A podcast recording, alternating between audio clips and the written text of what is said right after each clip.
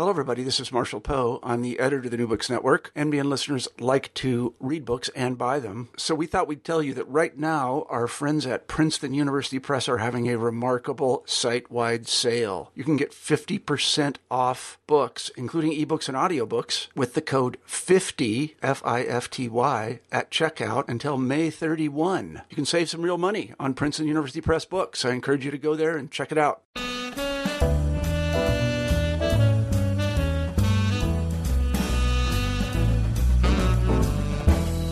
Everyone. I am C.P. Lesley, the host of New Books in Historical Fiction. Today I'm speaking with Charlene Ball about Dark Lady, which explores the life of Emilia Bassano Lanier, including her relationship with William Shakespeare. Scholars disagree over whether Emilia was Shakespeare's model for the Dark Lady of his sonnets, but either way, she was not only the poet's lover. Emilia wrote remarkable poetry of her own. When we first meet her, she is very young. October 1576. No, I won't go, Amelia shouted, kicking at the rushes on the floor. Stop that and come here, Amelia. Her mother held out her arms. Amelia stomped around the room, shouting, No, no, stomp, stomp, no, no, no, no, no! Stop, implored her mother. The little girl stood teetering as her mother began to cough. She stood on one foot, then slowly lowered the other to the floor. Stop coughing, Mamma, her mother pressed her handkerchief to her mouth, swallowing hard, then sprang up and grabbed her daughter by the shoulders.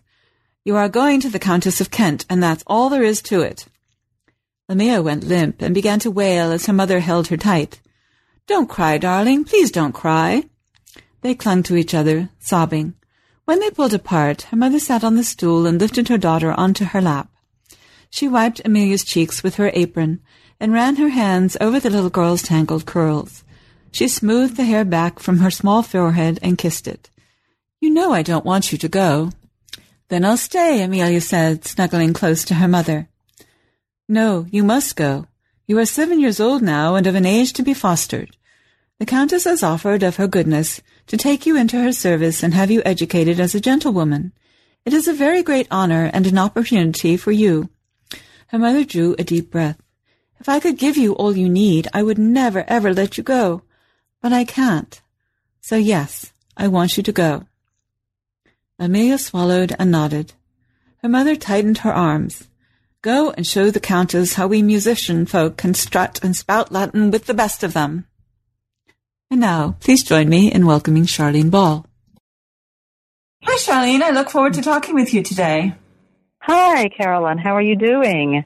I'm doing very well, thank you. Tell us about your life before Dark Lady. Uh, you're a professor of English literature, especially Renaissance literature, as well as a poet and a playwright. Uh, how did that all come about? I taught English for many years at colleges and universities in North Carolina and Georgia. I have a BA from Wake Forest. I majored in English and an MA from the University of North Carolina at Greensboro and that's where I really started reading about the Elizabethan drama and loving it. Did my thesis on Christopher Marlowe, and I got a PhD in comparative literature focused on Renaissance drama.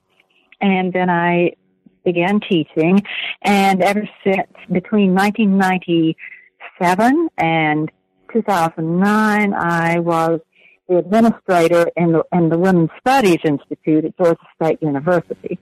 It's now called the Women's Gender and Sexuality Studies. And so I taught women's studies and and did uh, administer the program. So that's kind of my academic background, and I've always loved um, the Elizabethan Renaissance age, and have always been writing. Really, I wrote. I've been writing all, most of my life. So, how did you, have you been writing fiction most of your life, or how did you transition from academic writing into fiction? I've always loved writing fiction. That's really my first love with writing. I did uh, some academic articles and then very happily went back to writing fiction. I wrote uh, two two unpublished novels back in the 70s and 80s and I wrote some plays which um, one one got a very nice staged reading, the one about Christopher Marlowe that has Shakespeare and Amelia as characters, and uh, so I, and then I wrote a play about Shakespeare and Amelia, but that's very different from my novel. So, what drew you to Amelia and her story in particular? I heard a lecture in the late 1970s when I was in graduate school by historian A.L. Rowse, who was expounding his theory that Amelia Lanier was the dark lady of Shakespeare's sonnets. And I was intrigued because the idea that that she had been discovered, first of all, because most English literature people said, oh, it's not possible to know who this woman was. And so Ralph said, yes, he had discovered her doing research on the astrologer, Simon Forman. Amelia is one of, was one of Simon Forman's clients. And I was so excited to find out that she was, that she might have been involved with Shakespeare and that she was a writer in her own right, a poet in her own right, and that she was an early feminist. She published a book in 1611, which was a book of religious poetry, which makes strong arguments for women's equality. That's great. Now you mentioned that your play about Amelia and Shakespeare was very different. Did you did you use that as a basis for a novel, or did you really start from scratch? I started from scratch. The play was written decades ago, and I see Amelia very differently now. I didn't follow the I didn't follow the facts of her life very carefully in the play, and so she doesn't come across at all in the play the way I see her now. So let's talk about her then. I mean, she's far from the only character in this wonderful book, but uh, she's definitely at the center. Uh, it's her novel, her mm-hmm. focus. Um, she has a very interesting history. How did she end up in England, for starters? Well, she was born in England. She was born in Bishopsgate, see, um, her family, the Bassanos, were um, musicians for the Doge of Venice. And I'll say more about their background in a, in a minute. But for at least a couple of generations, they had been in a small town near Venice called Bassano del Grappa, which is still there, by the way. And then they moved to Venice and were musicians for Doge, who was the, the ruler of Venice. And then Henry VIII invited the five Bassano brothers to London to be court musicians. They had a consort uh, that is uh, like a band of all of wind instruments, and they were known as musicians and instrument makers. So they came to London, and one of the five brothers, the youngest, was Amelia's father. He he married an English woman named Margaret Johnson, who might have also been of an English family of musicians that Robert Johnson, who was well a well-known Renaissance musician, might might be related to Amelia also. So Amelia was born in uh, in London. Her father died when she was seven, and then she she and her mother were were alone, and so the book tells about how she came to be uh, fostered by the Countess of Kent. Lady Susan. But more about Amelia's background, I guess you want me to say a little more about the Marrano aspect.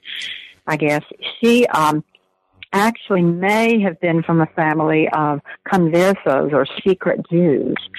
See, the um, the Jews were driven out of Spain by Ferdinand and Isabella, and they scattered. Some went to North Africa, some went to Italy, some went up into Europe. And uh, so the theory is, it's not proven, but it's believed by many scholars that the Bassanos came from a family of converted Jews and they converted in order to escape persecution and then found out that wasn't going to help them really. So they left Spain. And then, uh, and in Italy, they enjoyed a, a great amount of freedom. But then when they came to England, uh, you know, they lived as English people, uh, as Protestants and went to the English church. It's believed that they may be Jews because of connections they have with uh, known Jewish musicians like the Lupo family and others that they married into. And you see, the theory was that there were no Jews in England, that they were expelled in uh, 1290 by King Edward I. But there were always Jews in England. to a certain extent. You know, there was the Queen's physician, Dr. Rodrigo Lopez. There was another fa- a well-known family named the Añez or Ames family, and uh, they they were there.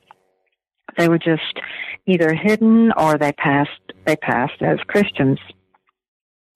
Yeah, and of course it was quite common in Elizabethan England, uh, not only for Jews to pass as Christians, but for one type of Christian to pass as another type of Christian, because oh, yes. it was very, you know, there was this law that you had to be Protestant. Um, and although Elizabeth herself didn't burn people to the same degree as her sister, um, the penalties mm-hmm. for being caught not being uh, of the approved sub faith mm-hmm. were extremely severe it could have been very confusing, especially during Henry VIII's reign, because Henry would change his mind from decade to decade.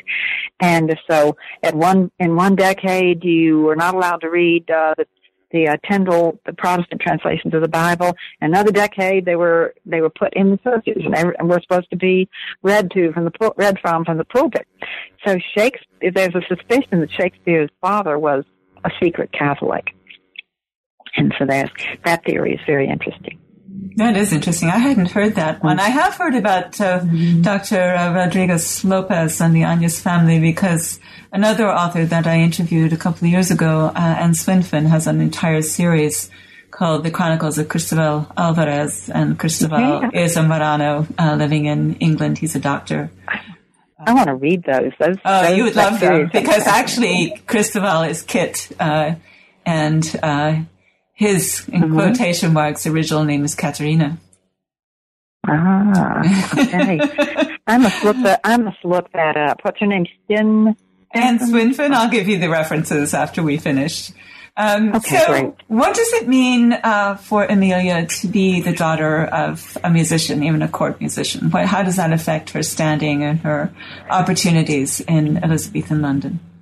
Okay, to begin with, uh, the court musicians were considered like minor gentry. That is, they were respectable people, but they were not well to do. Many, and, and so many of her relatives did manage to make a good bit of money and bought houses outside the city and were pretty prosperous. Her father died with debt.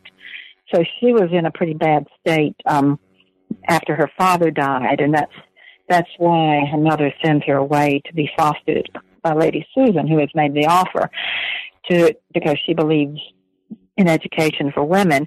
As a woman, Amelia could not be a court musician.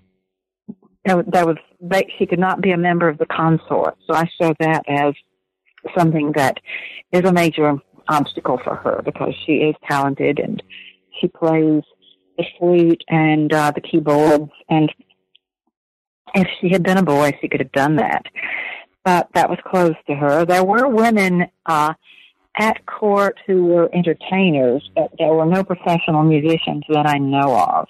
And uh, there were even women who appeared on the stage, but they were really special cases, and they were not, in general, they were not the actors. Women's roles were played by men and boys. So Amelia didn't have same kind of opportunities open to her that um, that her father and uh, a brother of hers would have had. So so the choices she makes are are based on her the limitations that she knows as a woman.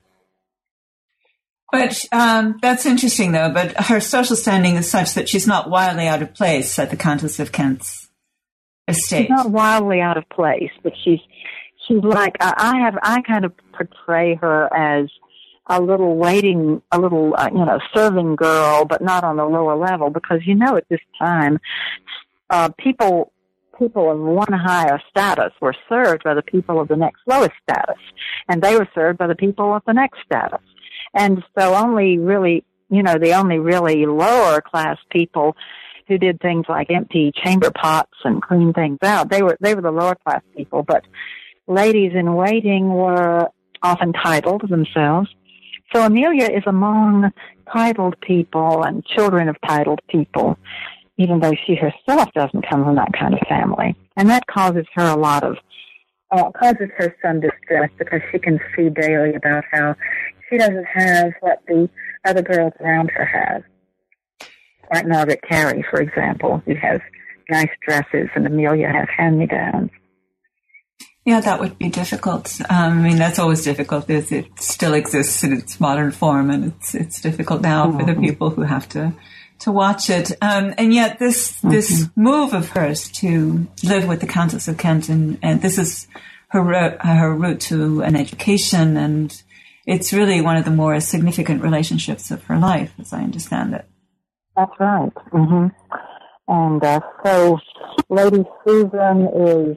Uh, know, enormously uh, influential to her, and also Lady Susan's mother, who was a famous um, uh, Marian exile. That is, she left England when Queen Mary came to the throne because she was such a committed Protestant. So Lady Susan's parents fled the country um, during Mary's reign because they were under, um, you know, right before the, they were caught up and arrested by Cardinal um, Reginald Gardiner and Stephen Gardiner, excuse me.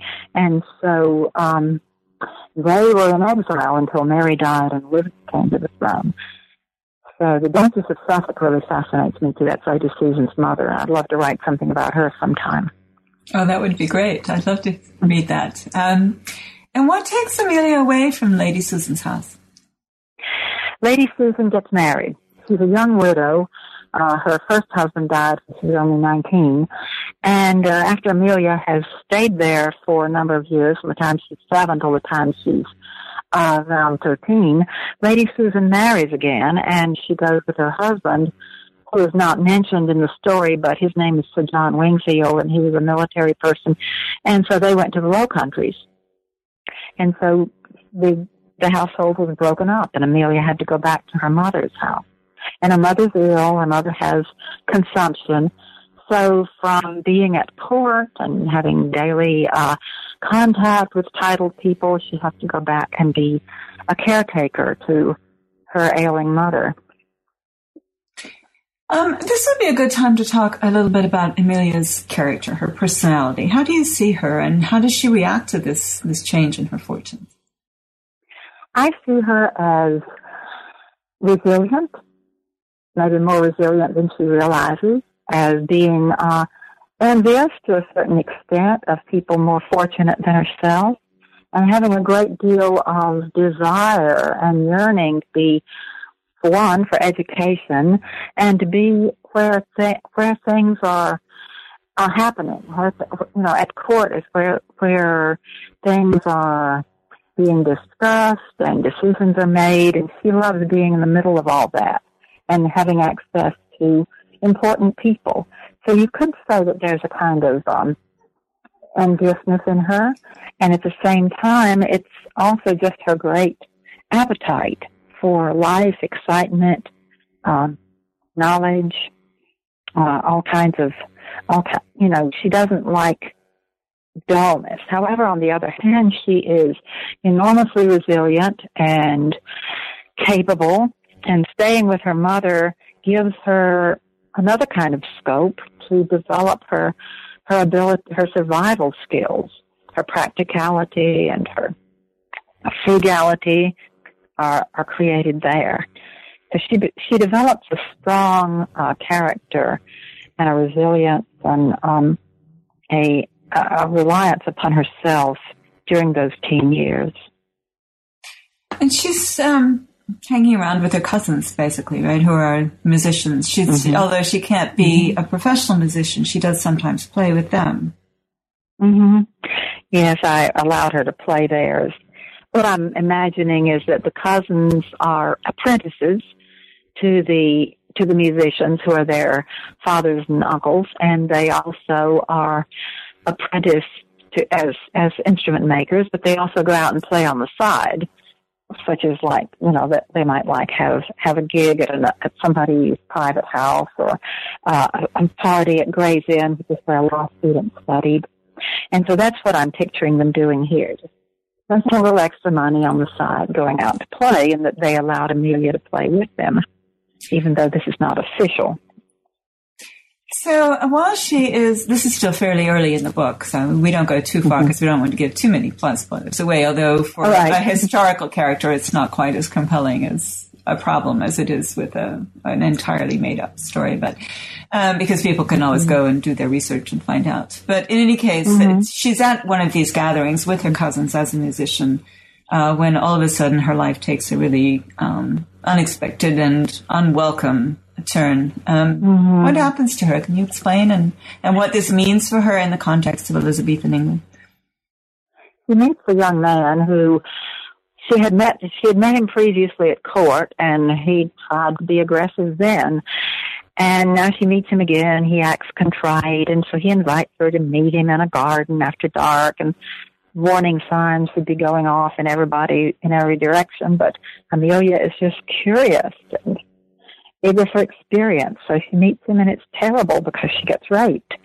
And then she later finds she's pregnant, but then loses the uh, fetus. So she is uh, now, now that this is known among her family, it's not quite the way it would have been during Victorian times. You know, there was a lot of leeway for young women, especially in um, her class and below, but still, uh, she doesn't want what is going to have to happen. That is, the family will find someone for her to marry, and she'll be submerged into that. She won't be considered um, at all material for a more elevated kind of marriage. So it's it's a it's an enormous event in terms of what her prospects for life are. And she um, and she also loses her mother around this time. Uh, and I'm apologize because I mm-hmm. don't remember the exact sequence, whether she loses her mother and then she runs into Lord Hunsdon or mm-hmm. vice versa. But um, she's, I mean, th- she's 16 and she's going through these enormous changes. Um, mm-hmm. Mm-hmm. She meets Lord Hunsdon at what, at another event, and he seems almost like a savior because uh, he just seems to burst on the scene with so much energy and he comes he takes her home and he offers help and um and uh, material help to her and her mother. He gets Dr. Lopez to come and take care of her mother. And then her mother dies, and she's 18 by then. And so when Hunsdon indicates that he is interested in her now that she's grown up, uh, even though he is many years older than she is, uh, she considers and finally accepts him as a lover. And so she becomes his paramour. And uh, fill us in a bit on, first off, uh, who is Lord Hunsdon? Lord Hunsdon is Henry Carey, the first cousin of Queen Elizabeth. He's the son of her sister Mary Carey, who uh, was the main character in The Other Boleyn Girl, if you remember that. And he is, uh, he is the Lord Chamberlain. That's his position. He's also a, a head of military operations in the north. And so he goes to uh, Berwick upon Tweed uh, to fight against um, uh, certain the northern uprising because there, Queen Elizabeth's reign did not bring uh, peace and contentment to everyone. And there were a number of un, unconverted Catholics in the North, many of them quite powerful, who did not like uh, Protestantism being imposed upon the upon the country. So there were uprisings. There was uh, something called the Pilgrimage of Grace, and then there was uh, another northern uprising. Lord Hunsdon was sent up there to quell that, which he did. So he's a military person, and yet he is, and he's very devoted to the Queen.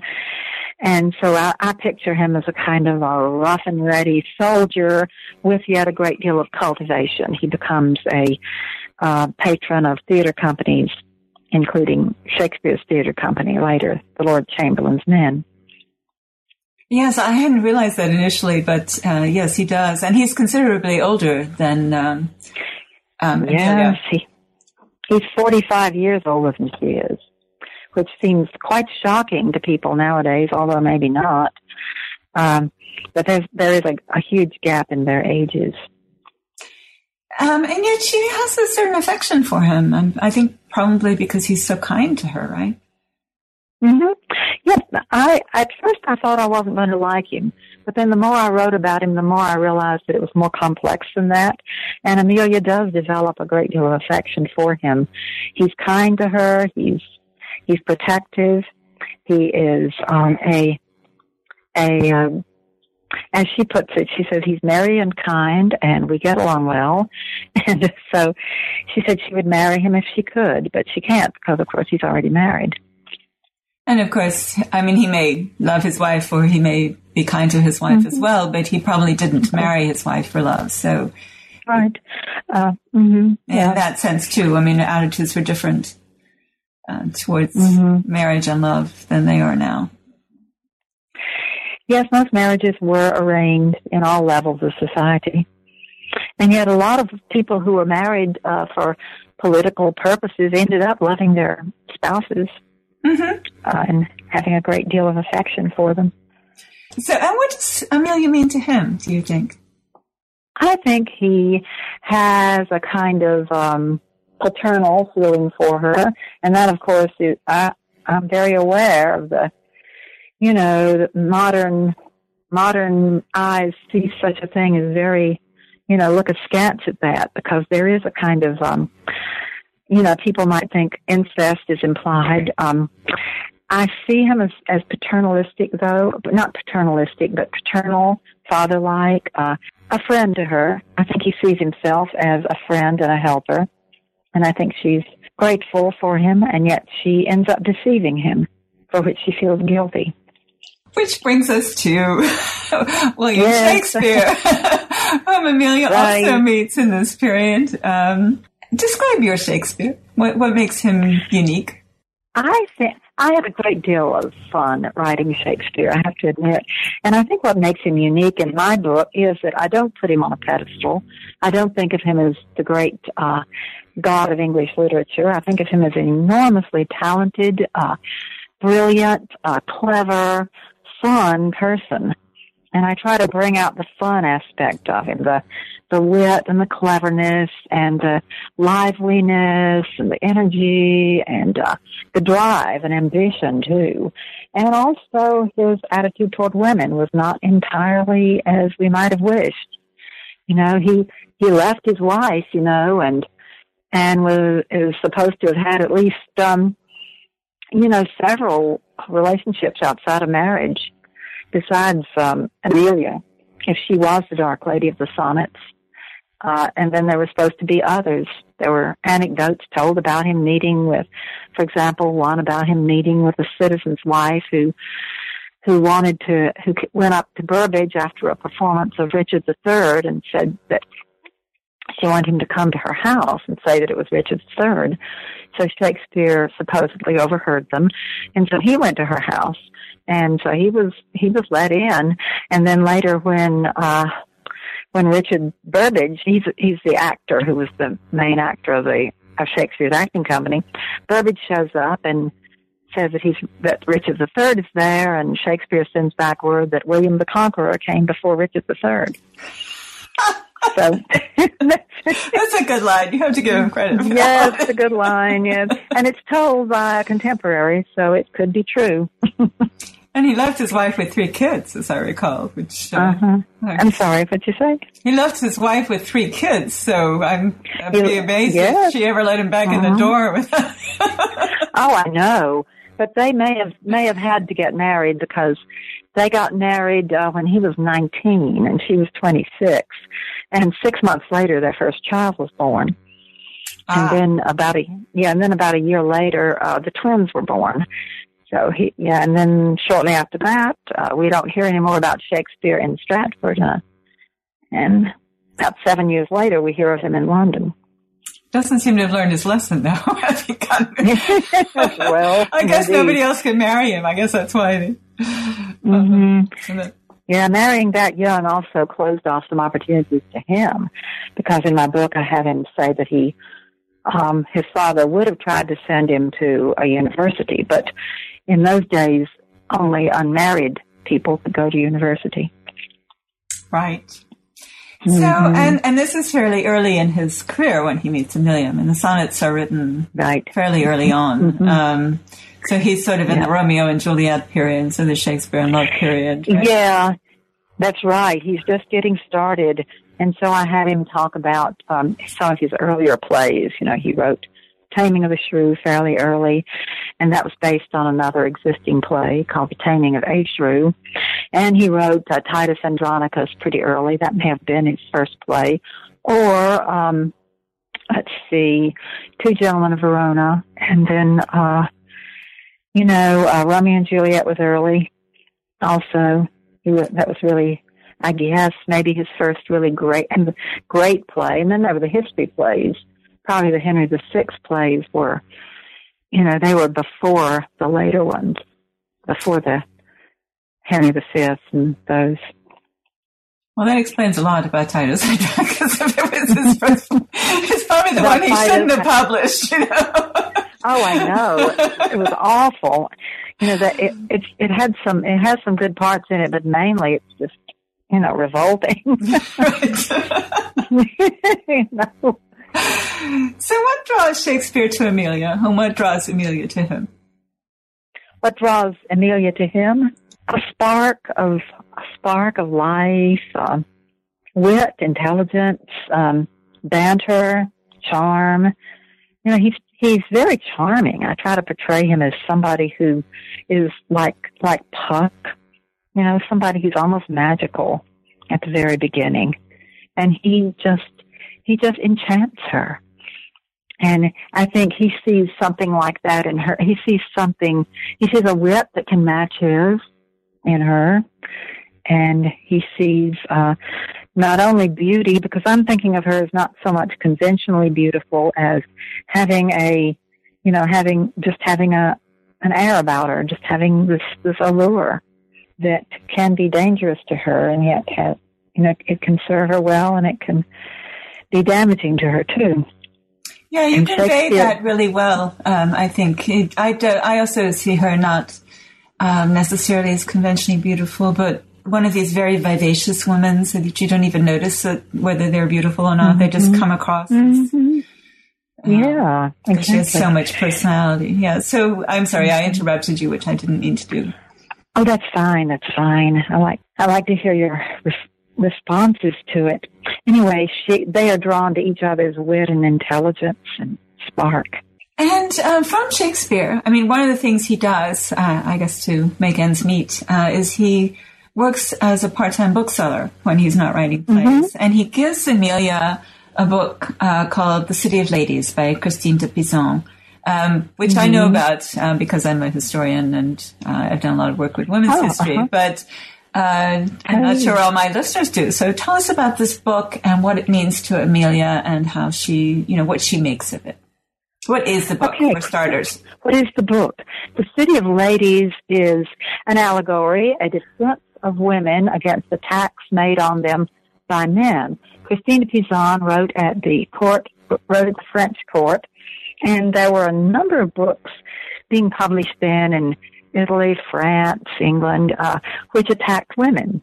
I think it was started by the Romance of the Rose. Jean de Meung, who wrote the Romance of the Rose, is very satirical and critical of women. Christine said that she was deliberately writing to defend women against these unjust attacks. So in the City of Ladies, she has herself uh, being visited by allegorical figures, ma- mainly Lady Reason, who tells her that she needs to get up and stop stop moping and get to work defending women with with the powers of reason and, and facts. And so Christine gives a catalog gives a catalog of good women you know, women who have been valorous and uh, virtuous and all that, and makes arguments against these attacks on women. So Amelia is just drawn in, mesmerized by reading this. I think it's ironic that I have Shakespeare give the book to her, but he turns out to be a bit misogynist a little later.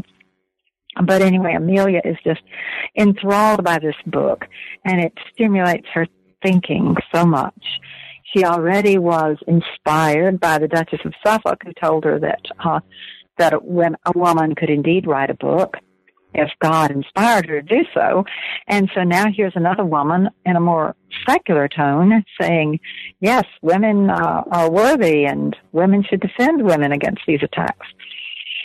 So this, this really does affect Amelia in, uh, many, many ways, her developing sets of herself, as you say, as a poet and as a thinker. And much later, as, as you, you already mentioned this book, so I'm not giving anything away by saying it, but in 1611, she writes, in a sense, her own version of The City of mm-hmm. Ladies. And, mm-hmm. um, it's, and it was one of the first feminist tracts in England. But tell us some of, you know, what were some of her arguments? What, you I don't know whether you um, want to go into also, you know, what drove her to write this or any of that. I mean, it's, it's really up to you to decide how much you want the, the audience to hear okay. Um, yeah. Um, first of all, the book is ostensibly religious. It has a Latin title, Salve Deus Rex Judaeorum, which means Hail God, King of the Jews. It's, you know, I'm not a, a major Latin scholar by any means, but, but it's, I've read that it's kind of awkward Latin, but, um, it has meaning for Amelia, and it may have a reference to her own heritage. It may um, just it's a kind of cover though for what she really wants to say. This it's a, it's ostensibly about the crucifixion, about Pilate's wife coming to Pilate and saying, "Please do not um, do not execute this man because you know he is he is God." And uh, Amelia has she expands Pilate's wife's words to include a spirited defense of Eve, and um, she says that Eve Eve did not uh, intend to do any harm by giving Adam to eat of the apple. Um, she makes, in other words, Amelia makes biblical arguments. She says Eve only wanted to do good, and and her other argument, which I think is is really delightful, she says, and even if she did sin by by getting Adam to eat of the tree of knowledge. What you propose to do by killing Christ is so much worse that it should cancel out the whole the whole other sin. It should cancel each sin out altogether. And so therefore women should have their equality because we have women did not did not commit as evil a sin as you have, as men have. So she uh, she turns the argument cleverly on its head in such a way and uh, makes a strong and spirited argument for women's equality. And she said, "Let us have our liberty again," implying that once women had liberty and now don't. And says, "Why should you, why should you uh, oppose our being your equal?" Talking to men. And so that's the main poem in the book. And then she includes another poem in the book called Cookham.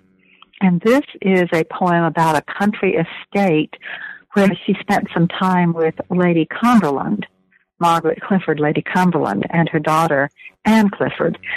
And she may have been a lady in waiting. She may have been hired to teach music to Lady Anne, who was only in her early teens at the time. And so she says in the poem that she promised Lady Cumberland that she would write a description of that place because they had loved it so much and they hated to leave it.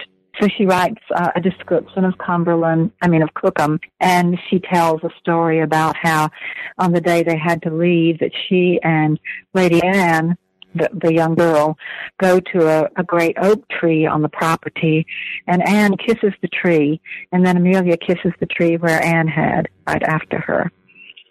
And so I put that scene in the book. I thought it was uh, really a charming scene and shows so much about Amelia and her connection to Lady Cumberland and her daughter. It is a charming scene. So it's interesting. So these two things don't seem to have much to do with each other. Um, but they were published together, I guess, because she had written them. Yes, mm-hmm. they were published together. Uh, I think the connection is Lady Cumberland because uh, the there's a dedication to Lady Cumberland in the book, as well as um, the Cookham poem being specifically written for Lady Cumberland. And it was the first uh, country house poem in English. Ben Jonson also gets most of it gets the credit for having written the first country house poem in English, Penshurst, and that was published in uh, 1616. And Amelia's predates it since it was published in 1611. So anyway, a little more about um, the connection. I just wanted to say that Amelia includes in that book nine dedications to nine women who are who are most of them connected to one another. All of them are titled. There's the Queen, Queen Anne, and her daughter, Princess Elizabeth, and then another uh, relative of the king, Lady Arbella Stewart, who was known for being a learned lady. And then the others, Lady Cumberland and her daughter, and uh, Susan Lady Kent, uh, who had been Amelia's mentor when she was young, and then a couple of others. Um, uh, Lucy Lucy Countess Bedford is a, is a niece of niece by marriage of Lady Cumberland, and they were all like a tight uh, uh, uh, group there at court of learned ladies, and they they surrounded Mary Sidney, who was the Countess of Pembroke, who was Sir Philip Sidney's sister, and she translated his his she finished his translations of the Psalms that were left unfinished at his death, and then she went on and wrote plays and which were not performed, but they were. She wrote a um, Antony and Cleopatra play, which was what they call a closet drama, meaning it was meant to be read, not performed. And she was known as the most um, the most prominent literary woman of her time. Oh, so that's another way in which it's a celebration of women. It, it's celebrating these nine um, mm-hmm. women at court. That's right. Mm-hmm. And then she she does another. Um, it's like she tries to include as many women as she can because then she writes another one too. Uh, all virtuous ladies in general, and then another. You know, let me not leave anybody out. and then she writes another one to the virtuous reader. It sounds like those to... acknowledgement sections in books, doesn't it? mm-hmm. yeah. And anybody I may have forgotten, please don't take it. Anybody I may have forgotten, that's right. You're included too. and see, this is unique because Amelia was the first woman to seek patronage uh, as a man would, as a pa- as a male poet would, like Shakespeare or Ben Jonson or another one. You know, by dedicating her book to uh, a well-to-do person, that was it was really like. Um, applying for a foundation grant is today. You know, you try to get noticed and funded by someone who can can give you that patronage. So, um, you have your own interpretation of whether Amelia was, in fact, Shakespeare's Dark Lady, and I don't know mm-hmm. that we mm-hmm. want to give that part away, but you have said online that you think there might be a connection between the Dark Lady sonnets and, or at least you can imagine a connection between the Dark Lady mm-hmm. sonnets and these, this book of Amelia's. Um, did you want to talk about that part at all? Yeah, and first of all, I have no proof that Amelia is the Dark Lady of the sonnets. Uh, uh, it's just speculation. It's um, argued by A.L. Rowse and a number of others. Um, I think the idea is coming to be a little more accepted now.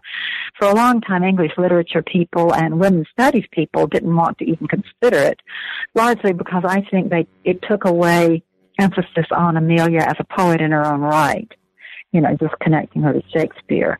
And also, uh, Rowse was a little bit full of himself and, and didn't say very good things about English literature people. They didn't know how to do history. They were totally wrong about everything. He was the only one who knew what was really had happened. And so a little bit of that was, um, I think a bit irksome to some of them. But anyway, um, whether or not Amelia was the Dark Lady, in my book she is. And um, I I don't have any proof, but I like the idea that she might have been.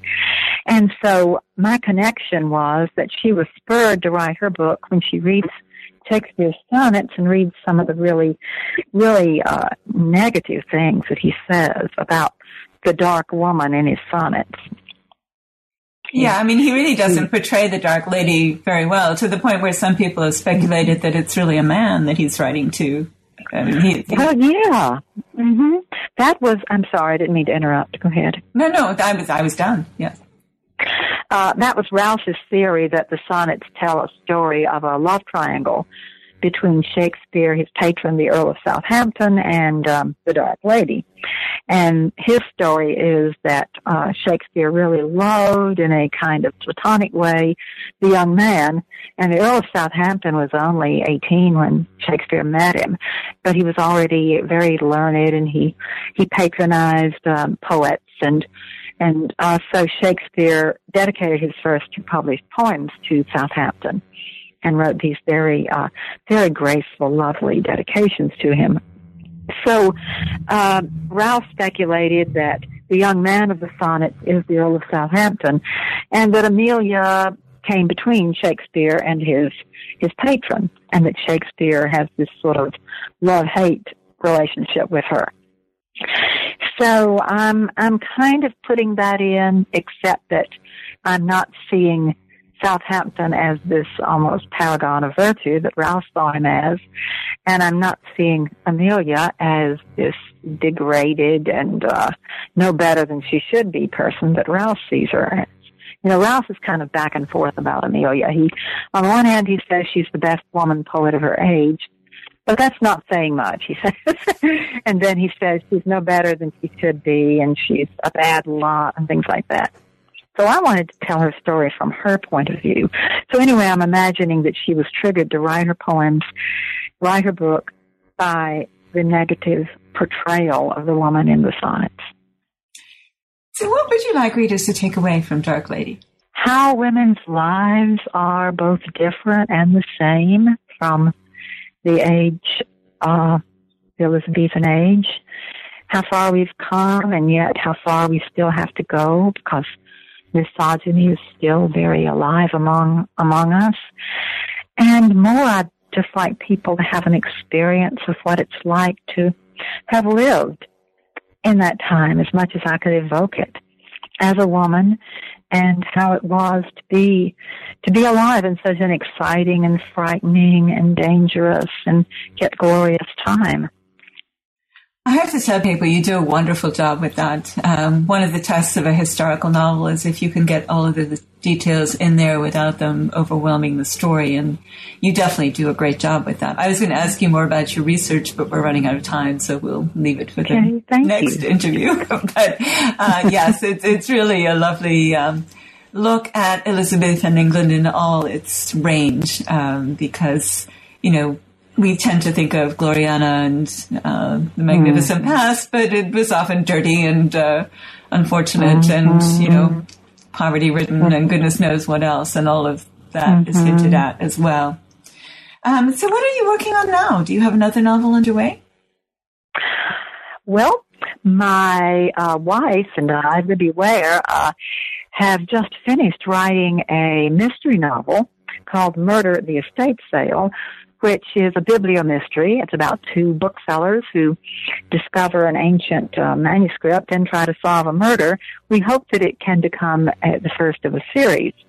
It uh, involves Simon Forman, the astrologer, and a book by him that they are searching for. Ah, I love book mysteries. I'm definitely going to look for that. oh, good. Yeah, it's a bibliomystery you know, a book, a mystery about a book. Mm-hmm. Yeah, my, uh, right up my alley. So thank you so much for sharing your time with us. It's been a wonderful conversation. Thank you so much, Carolyn. I really enjoyed talking with you. And thank you for listening to our podcast. Once again, I'm C.P. Lesley, and today I've been talking with Charlene Ball about Dark Lady, a novel of Emilia Bassano Lanyer. You can find out more about her at http colon slash slash charleneball.com. That's one word, Charlene Ball. Like us on Facebook, search for NB Historical Fiction, and follow us on Twitter at NewBooksHistfic. If you do, you'll see each time we post a new interview. You can also find out more about me, my website, and my books at blog.cplesley.com, where I upload expanded posts about the interviews and in general discuss history, historical fiction, and the rapidly changing publishing industry. Goodbye until my next conversation about new books in historical fiction.